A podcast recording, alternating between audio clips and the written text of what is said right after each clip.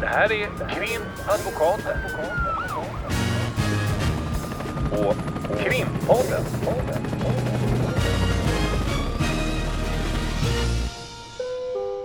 Parter och ombud kallas till sal 32. Men, men vänta, vad sa han nu? Du menar Sigge i Alex och Sigge-podden? Ja. Avsnittet Jäckaren. Ska Ja. vi lyssna på det? Ja, Alltså, jag, jag hatar mig själv för att jag säger det. För att alla är ju, alla ska ju få en advokat, alla har rätt till försvar. Men är, vilket jävla skumt yrke ändå. Att ditt liv går ut på att hitta de där Ja, verkligen. fula vinklarna. För, för han kan inte säga, han kan knappast säga så här, ah, grattis hörni. Jag lägger mig. Snickaren är skyldig. Nej, men jag bara menar. Men det är nej. ju det som är Nej. sanningen. Sanningen är ju, ja, nu tror till och med jag det här. Mm. Det är det jag menar, det måste ju vara, det måste ju gå in till, det måste ju ta sig ut i systemet, Mm. giftet. Att hela tiden hitta vinklar. Mm. Bort från det man vet, är, det man med 95% sannolikhet vet är sanningen. Det måste, ju vara, det måste ju skada en. Mm. Eller vad vet jag, det är starka ord, men Mm. det måste ju påverka en. Mm. Ja, vad säger man om det där?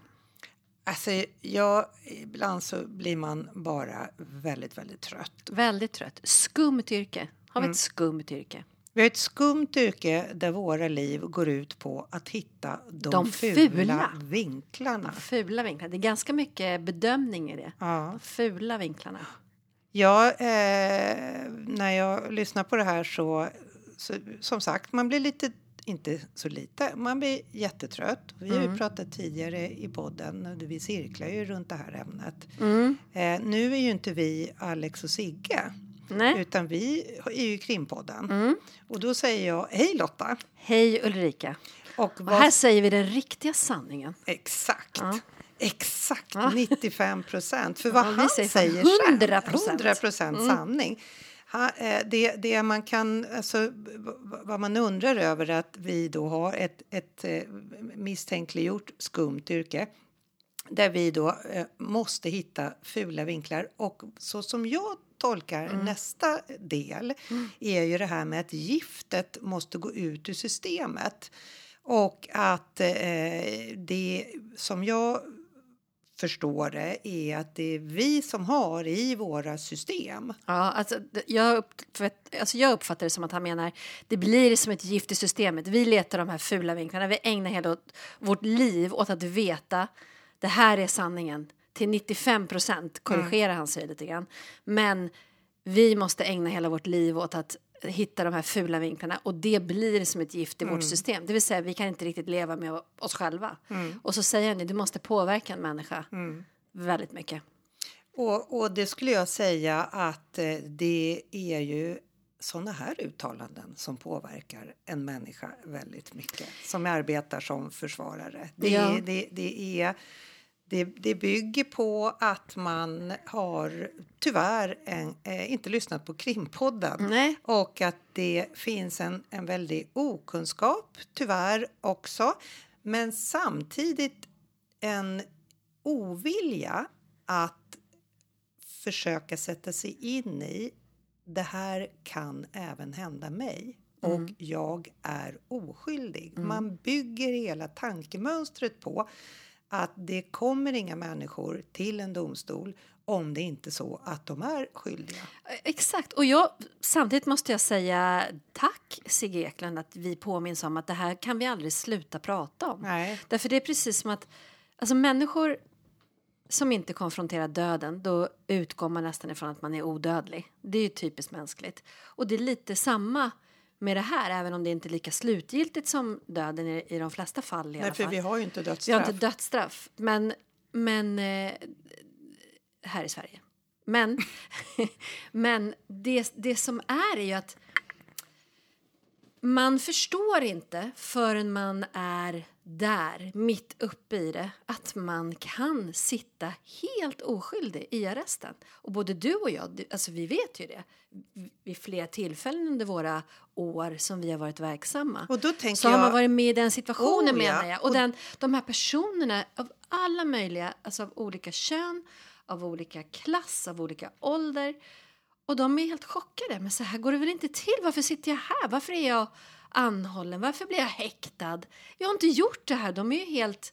Alltså det är människor som någonstans går sönder för att man har den här uppfattningen. Ja, exakt. Och vad, som jag, vad jag tänker på också det är ju det att när, när, när vi pratar om det här eh, i olika sammanhang då blir det som att Ja, det är ju, eh, ni är ju så lojala med era klienter, det ska man vara som advokat. Eh, eh, och eh, det är ju så att det är, det är ju bedömningar man gör. Alltså domstolen gör ju bedömningar. De bedömer att det här är 95% av sanningen och därför så ska folk dömas.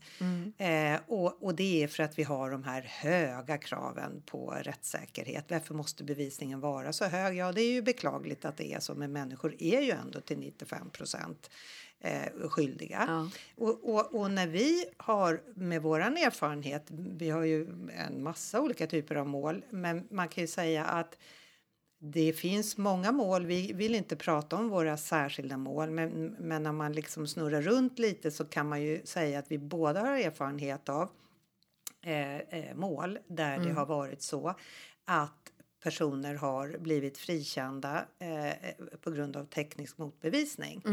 Som, som vi som försvarare har tagit fram, Ja. kunnat lyfta. Eller någonting som finns kanske i FUPen men som inte har lyfts eh, från åklagarna av olika, alltså av olika skäl i, de, i deras utredning och i deras, hur de pekar på det. Men där vi kanske kan lyfta saker, där vi kanske får in ett annat vittne som har sett någonting. Annan typ Mm. Annan av dokumentation. dokumentation som kan visa på att det, är, det här har gått till på ett annat sätt. Och det behöver, det, alltså, som det, nu, nu när vi hänvisar till det här programmet, alltså deras poddar, då får man väl eh, lyssna på den i sin helhet. Men det är väl mer det här uttalandet eller uttalanden som vi reagerar på. Men, men eh, om man, det är lite som att vi vet sanningen. Därför att det vet alla. När någon blir åtalad eller frihetsberövad, häktad, då är den skyldig. Och det som är intressant är ju just de målen där det går att hitta teknisk motbevisning. Där det, alltså för att bemöta ett sånt här uttalande.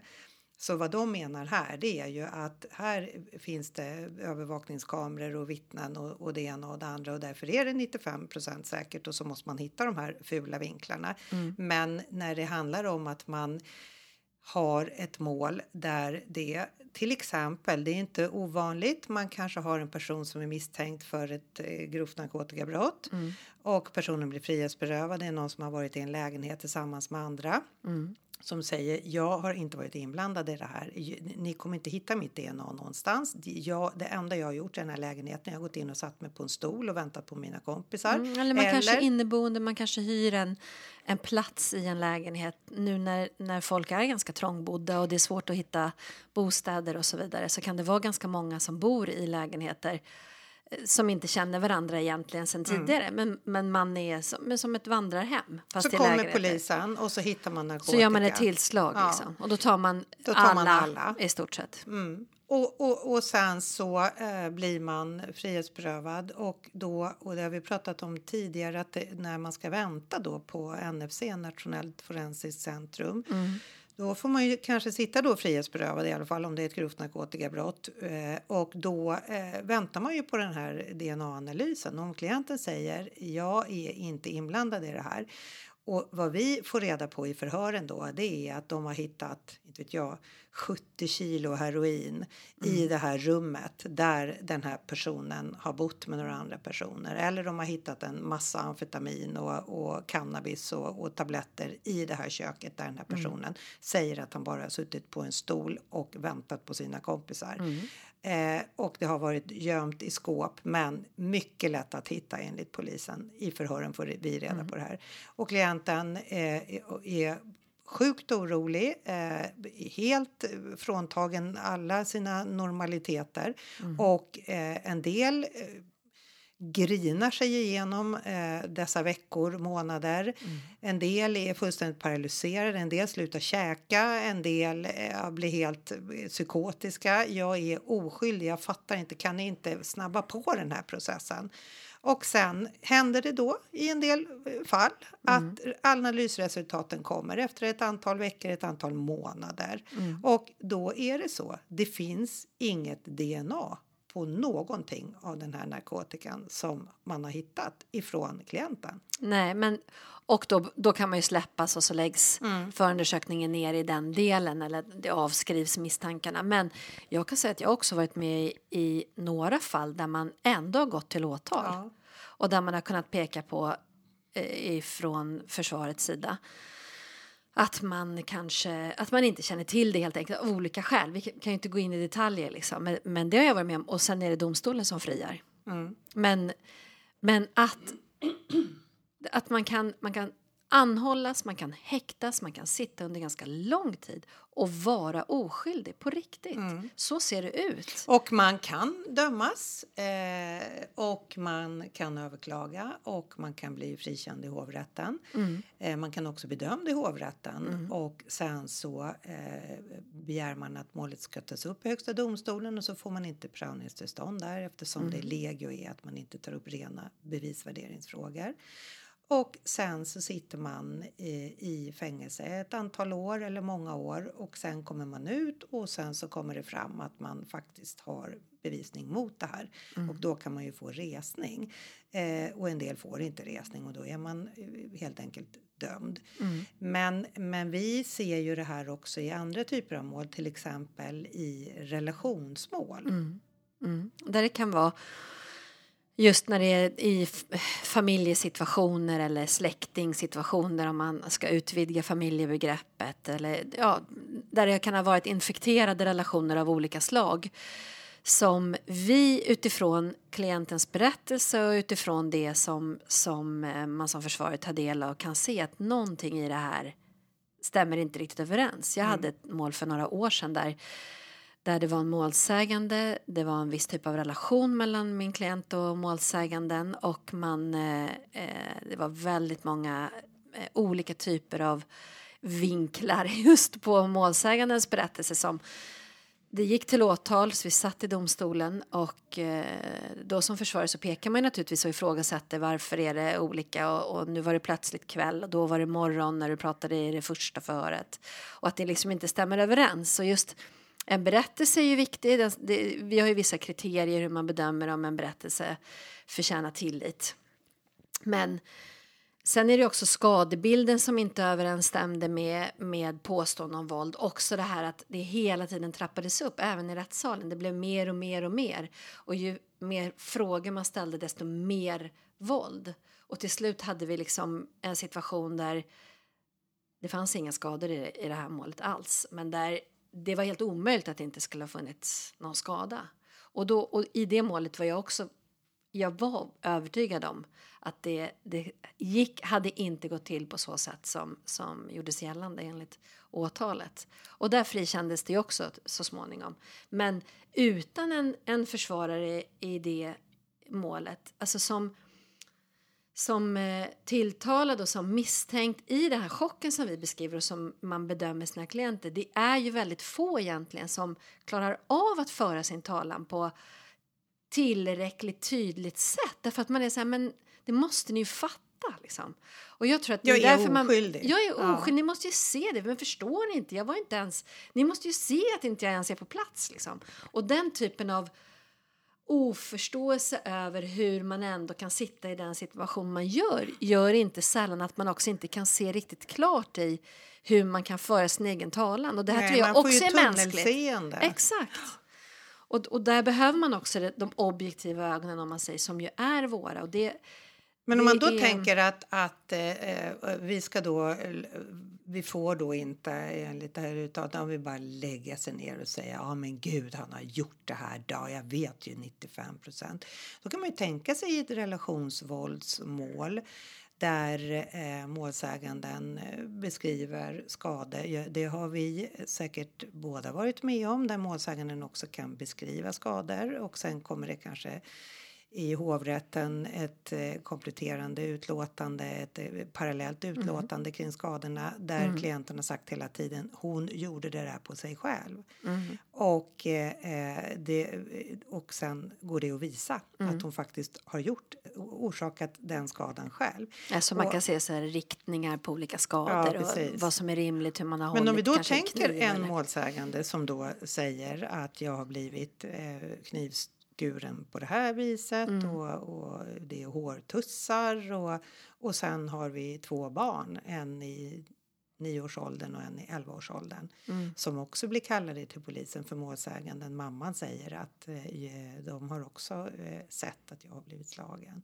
Och de får Och, och jag får bara lägga, ja, de får komma till polisstationen. Och då hör det ju till sak att när det är det att barnen då är drabbade sekundärt eller man ska säga att de påstås ha sett någonting då sker ju det inte sällan en ganska bra tid efter att det faktiskt har skett. Mm. Eller hur?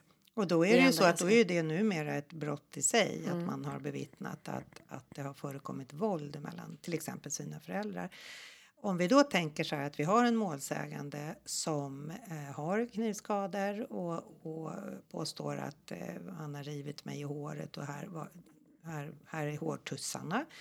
Vi har två barn som säger att eh, ja, pappa har slagit mamma kanske inte så superpreciserat men vi har ändå två barn som berättar att de har sett vid flera tillfällen att det har gått till på det här sättet. Mm. Då är det väl kanske så som Sigge säger här. Det är läge att bara lägga sig ner och säga ja men okej han har gjort det då för jag vet ju 95% av sanningen. Vi har en kvinna som säger det här och vi har två barn som inte är allt för små som säger det här. Det är väl 95 då, eller närmast 100% som han nog egentligen tänker.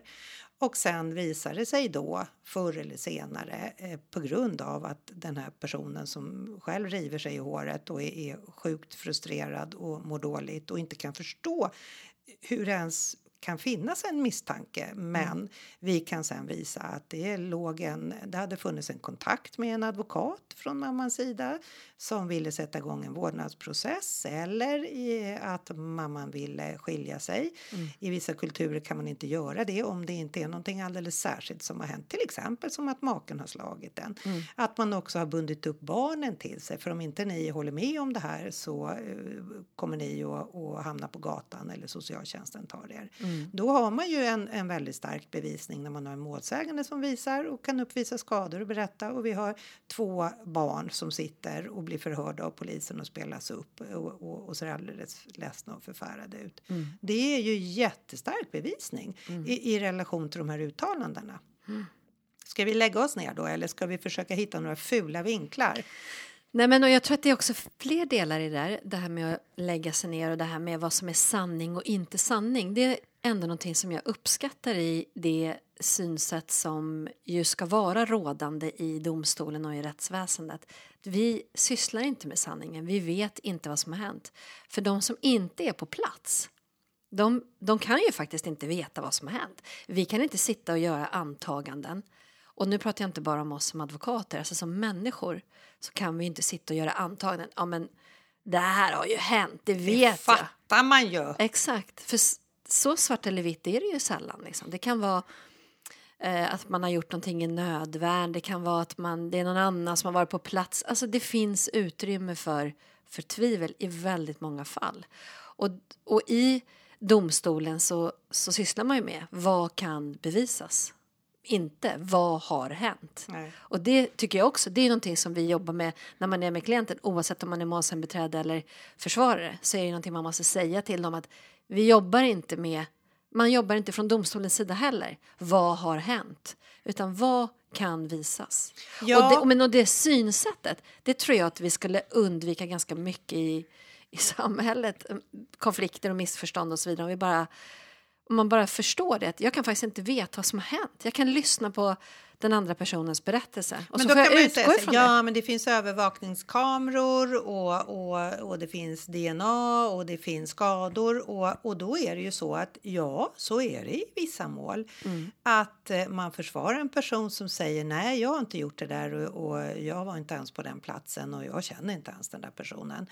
Och sen så eh, går det ett antal månader och då eh, trillar resultaten in ifrån NFC och man har då hittat DNA på målsäganden från ens klient och, och man har hittat ett ett vapen, ett stickvapen till exempel eh, när man har gjort en husrannsakan hos någon kompis med eh, klientens eh, DNA på och även målsägandens DNA på och kanske lite blod och, och, och det börjar bli väldigt stark bevisning. Då är det ju också våran roll att göra en analys av bevisläget. Exakt. Och det är ju inte ovanligt I sådana fall där det finns det som man brukar säga robust bevisning, sån bevisning som ska leda till eh, generellt sett till en fällande dom.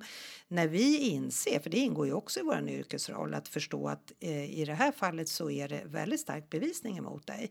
Och det, det pratar vi om med klienten. Och, och då måste jag nog säga att det är ganska sällan när man presenterar vad åklagaren kommer att presentera som klienten står och stampar sig fast i att jag var inte ens på platsen. Nej. När det finns ungefär eh, 95 procents bevisning på det. Då pratar man med klienten och be- begär eh, eller anser klienten att man ändå ska argumentera. Då är det ju inte så att vi ska hitta några fula vinklar. Nej. Utan vad vi ska hitta då det är det att bära fram klientens berättelse väl medvetna om och också väl informerad klient om att det här är inte säkert att det här kommer att hålla. Men det här är din position, jag anför den. Det finns väldigt starka bevis för att eh, de kommer att döma dig. Och, och, och that's it.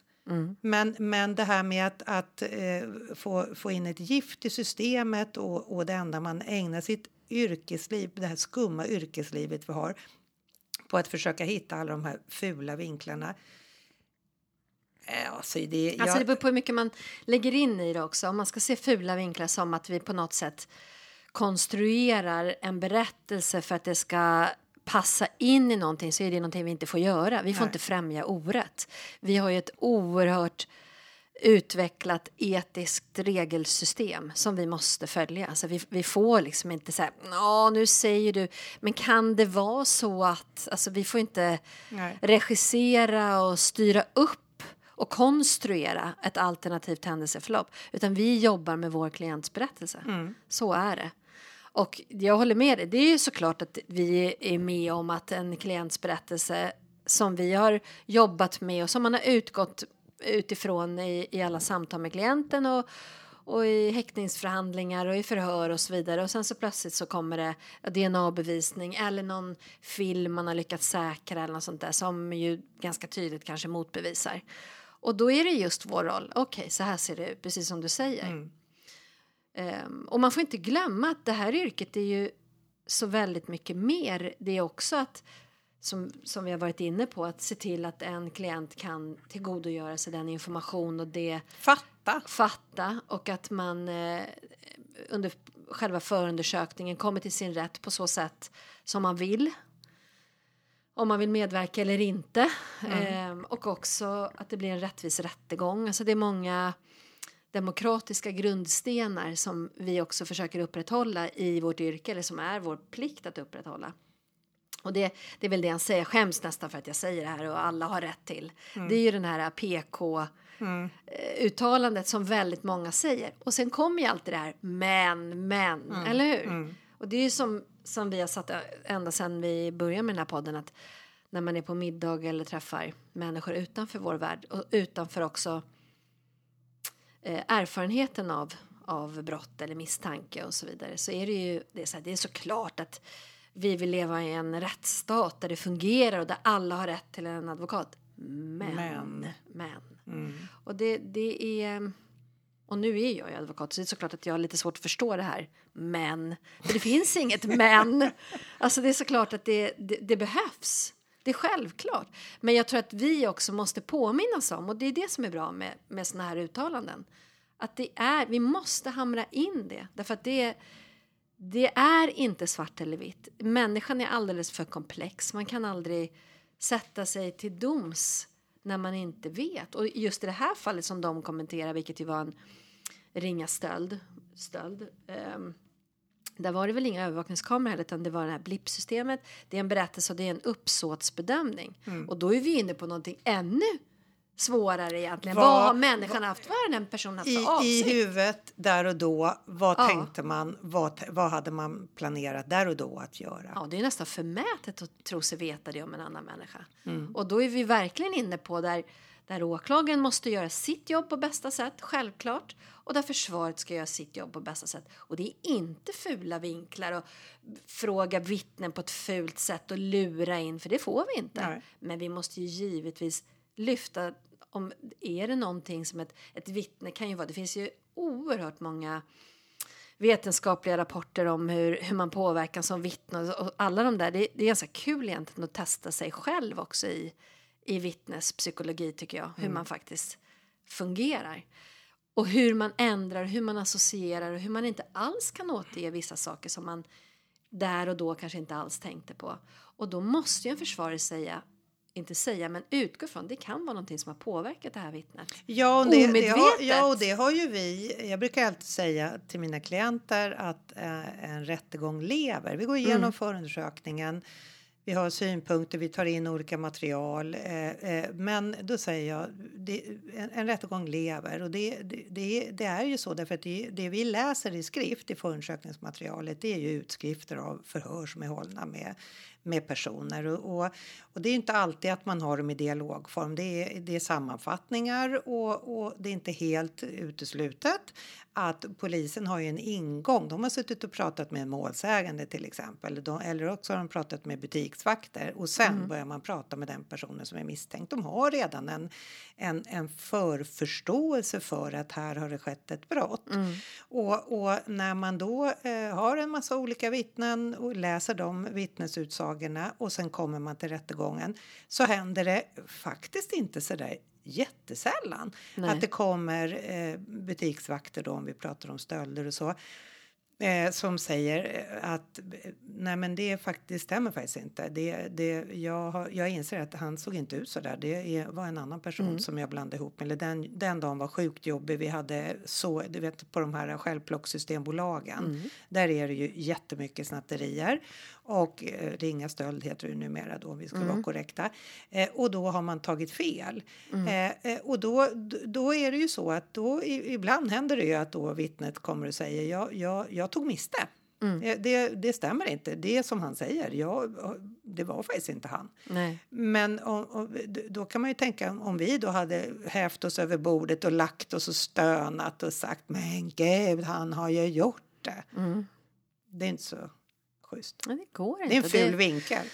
Men och, och, två frågor till dig. Den första är det här som vi var inne på att om man sitter med en klient och man har jobbat utifrån man säger "Nej, men jag var inte ens på plats och så kommer det DNA-bevisning eller någon film eller någonting som gör att du förstår att jo, det var ju faktiskt klienten. Visst.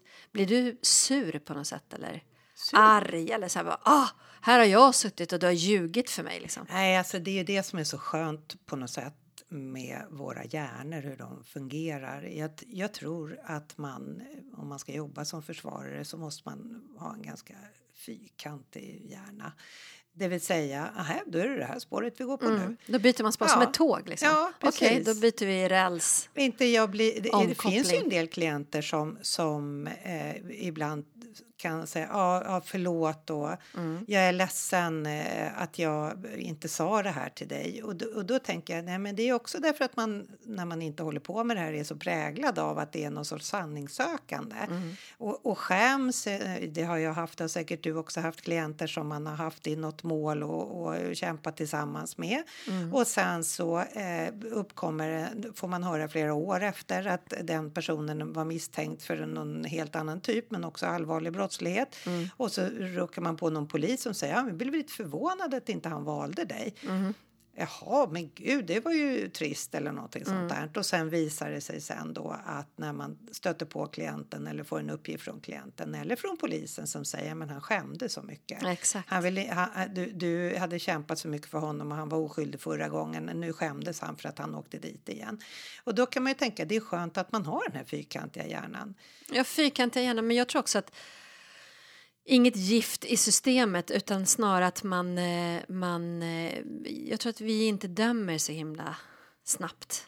Nej, men det är Och liksom inte- inte heller inte- i vårt det är inte jobb. Alltså, det är liksom. ointressant helt Det är- ja. Det det, ibland har Vi måste få in det i juridiken, liksom, i systemet Ja, och i, i, i det systemet. paragraferna ja, och det är i inget gift, rekvisiten. det är en helt annan grej som är i systemet. Men, Mm. men ibland har man ju klienter eh, som är så här. Men du måste tro på mig, du måste tro på mig. Tror du på mig att jag är oskyldig? Mm. Och då, då eh, säger man ju oftast, för man vill ju också att klienten liksom ska känna sig, ja men vad schysst och hon, Mm. hon verkar bry sig. Då- då- Men ibland så säger jag också det spelar faktiskt ingen roll om jag tror eller inte tror på dig. Det är inte så vi jobbar. Nej. Ibland kan man vara så att man ja, ja, det är väl klart att jag tror på dig. Mm. Men vi jobbar inte med sanningen utan vi jobbar med men det är ju sanningen, det är ju sanningen. Hur Mm. Vi brukar du göra då? Bevisningen. Du har ju också såna med- klienter. Ja, ja, oh, ja och det, det förstår man ju. skulle man ju säkert själv vara också. Ja, du kan väl se måste- på mig att jag är oskyldig? Ja, tror du på mig eller varför säger åklagaren så där? Ja, och, och alltså, då, jag säger väl alltid att jag tror på den berättelse jag jobbar med. Mm. Det är den jag måste utgå ifrån. Och jag, måste, jag, jag tittar på bevisning, jag tittar på läget. Ju mer, när man får förundersökningsprotokollet så gör man en bedömning och en analys. Så pratar man om den. Det är det man jobbar med. Det är ett material. Liksom. Ja, för det obehagliga vore ju om vi då skulle säga så här. Ja, eh, jag eh, är helt, helt säker på att den här klienten är oskyldig. Nu ska jag riktigt jobba. Den där klienten, där är jag 95 procent säkerhet säker på att han är skyldig. Då tror jag inte att man lägger ner så mycket krut där och så visar det sig sen att den klienten faktiskt var 95 procent oskyldig. Ja.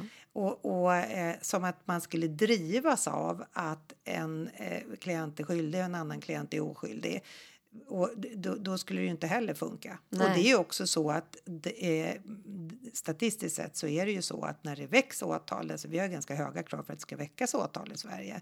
Det, eh, åklagarna ska som det heter kunna förvänta sig en fällande dom så man kan inte bara liksom väcka åtal på chans. Nej. Utan det ska ändå nå upp till en viss nivå bevisningen. Så att när man väl hamnar i domstol så finns det oftast ganska bra bevisning. Sen kan vi hitta motbevisning och det, det kan finnas olika skäl till en frikännande dom. Men när man träffar kollegor från utlandet då eh, är det inte så ovanligt att man får frågan ah, okej, hur ser din rate ut och hur många har du fått frikända?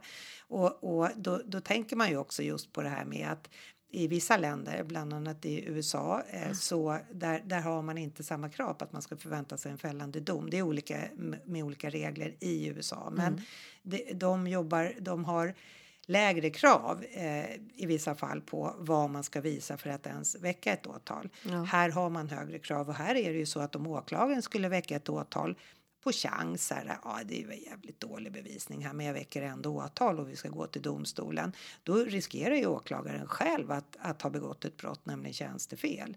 Så att vi, vi, eh, vi har ju också på det viset att, att eh, det är liksom inte det, så statistiken för att många blir dömda den bygger också på att vi har de här eh, höga Uppställda kraven, Men det liksom. betyder ju inte automatiskt att alla som hamnar i domstol är 95 eller 100 procent skyldiga. Utan det finns, vi, har- vi har ju både du och jag, vi har jobbat länge, vi har jättemånga klienter där det har visat sig där vi har fått jobba häcken av oss. Och det har också i vissa fall eh, blivit en frikännande dom. Därför att vi med klientens goda minne har kunnat prestera bevisning som faktiskt visar att det var ingen läge att lägga sig ner och säga ja men han var ju skyldig. Mm. Mm.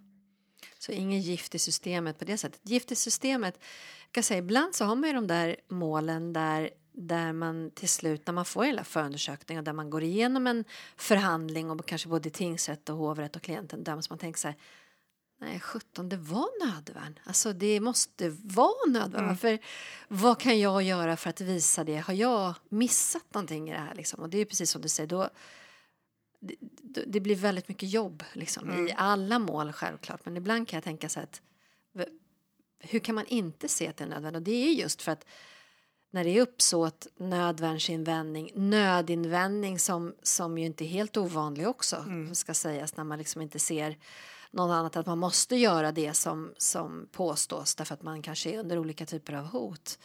Det, det är svårbedömt. Ja, och det vanligaste innan vi avslutar frågan där eh, från åklagaren det är ju men varför ringde inte du polisen när han riktade pistolen mot dig? Eh, och nu säger du att du var i nöd och tvungen att göra det här. Varför ringde du inte polisen? Och då kan jag också tänka så här. Alltså ursäkta, ibland måste man ju tänka sig in i den situationen. Om någon står med en, ett vapen eller en kniv eller vad det nu kan tänkas vara eh, och faktiskt hotar en till att göra någonting. Eh, och, och det finns ganska starkt våldskapital hos den personen som gör det här. det, det är inte så att man kanske håller upp en mobil och börjar ringa 112. Så att Nej, och där har vi också att- en viktig roll. Ja. Att liksom i, I vårt förhör med vår klient visa vem är det vi faktiskt har här. Hur Mm. tänker den? Hur resonerar den? Och det är ju en del av, av utredningen som egentligen bara vi kan göra för att vi har den typen av relation och den typen av kommunikation med, Ja, med klienten som är nog så jag- viktig. Liksom. Ja, och då, och då får ju vi också fram eh, hur klienten också beskriver hur, det, hur jag upplevde den här situationen. Mm. Exakt. Hur det luktade, hur det kändes, Mm. eh, vad- mina tankar. Det, det behövs nog en försvarare till att få en person att, att kunna beskriva det här därför att om man inte har det då, det enda man kommer att göra då att det är att gå till domstolen och upprepa med en dåres envishet. Jag är oskyldig, jag har inte gjort det här. Ni måste släppa mig, jag är oskyldig. Det, för att det tror jag är det mest naturliga om man inte har någon bredvid en som säger bra, då sätter vi oss ner och sen berättar du för mig. Och sen undrar jag hur, när, du, när du såg honom och du säger att han var skräckinjagande, kan du beskriva hur han såg ut? Kan du beskriva vad han hade på sig? Kan du beskriva, du berättar om den här kniven han hotar dig med som gör att du måste gå till den här bankomaten och, och lura någon. Kan du beskriva det? Och då kan klienten beskriva det i vissa fall, vissa Ja. kanske inte kan det. Men om man är helt ensam då, då tror jag att man bara skulle säga men ni ser väl på mig, jag är inte dömd tidigare, ni ser väl på mig, jag är oskyldig, jag har sagt det ända sedan ni tog mig. Nu har jag suttit häktad här i sex månader, B- men jag är oskyldig. Och så skulle man säga det till, tills man får en, en, en fällande dom. Ja, Så är det. så att det, vi, det är bra att vi påminns om att det här kan vi upprepa i, i otid. Ja. Tid och otid. Och jag vill också säga att jag upplever nog inte att vi har ett skumt yrke. Nej, och inget gift i systemet. Nej. Hej då! Hej då! Krimpodden, podden, podden, podden.